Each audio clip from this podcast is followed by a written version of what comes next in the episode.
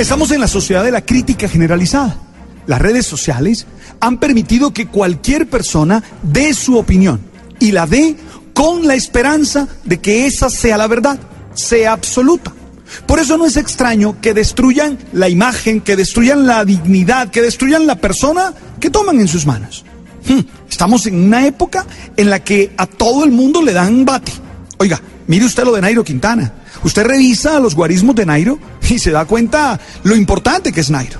Mire, desde el 2012 ha corrido 93.500 kilómetros en competencias oficiales. Es decir, ha ido 94 veces a Santa Marta, Bogotá, Bogotá, Santa Marta. 94 veces. Es decir, es alguien al que hay que respetar. Sin embargo, le han dado hasta con el balde del agua. ¿Qué es lo importante aquí? Aprender a vivir en medio de las críticas.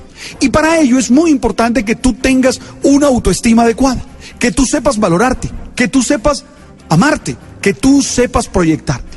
Por eso, hoy quiero decirte a ti, tú eres único e irrepetible. No hay otro igual a ti. Y lo único que puedes hacer es realizarte, desplegar tus capacidades, aprender a vencer tus errores, crecer en tus defectos. Cuando digo crecer en tu defecto, no es que seas más defectuoso, no, es que lo superes, es que seas capaz de mejorarlo. Sí, es mejor aclarar. Oye, nadie podrá sentirse realizado sin asumir sus características esenciales, sin vivirlas a plenitud. Yo insisto, si la vida te hubiera querido hacer de otra manera, te hubiera hecho de otra manera. Si te hizo así, alguna razón de ser tiene, algún sentido tiene eso. Y entonces lo que tú necesitas es aceptarte, amarte y mejorar. Por eso es fundamental que haya un plan de mejoramiento personal. Insisto, oye, lo subrayo, te aceptas tal cual eres, pero luchas por ser cada día un mejor ser humano. Sé que una de las dificultades que experimentamos al vivir auténticamente es que siempre hay alguien que no le gusta, que nos ataca, que no está de acuerdo con nuestra manera de ser. Eso es insoslayable, siempre va a suceder.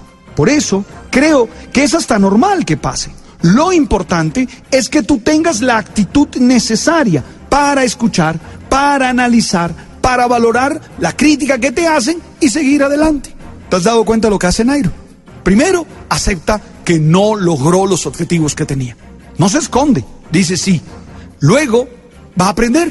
Dice, oye, de esto tengo que seguir creciendo. Yo creo que ahí hay una lección para todos nosotros. Me ha gustado esa lección. La he sentido mía también. Ah, yo también a veces recibo bate en las redes sociales. A veces también me encuentro con que la gente cree que puede hacerlo mejor y, y está en su derecho. Pero, ¿qué tanto me afecta eso a mí? Esa es la pregunta que nos tenemos que hacer. Insisto, tú no puedes pretender agradar a todos. Lo vuelvo a decir, tú no puedes pretender agradar a todos. Te lo vuelvo a decir, tú no puedes pretender agradar a todos. No, no lo puedes. Porque si lo intentas, no solo te vas a desfigurar, no solo te vas a perder en lo que tú eres, sino que además de eso te vas a meter en problemas con mucha gente. Porque es que, ¿cómo agrada uno a todos? Si cada uno piensa y decide de manera diferente, termina uno loco termina uno realmente esquizofrénico, termina uno realmente sin saber qué hacer. Por eso siempre hay que estar atento a las críticas de los demás, pero para saber si son realmente ciertas o no.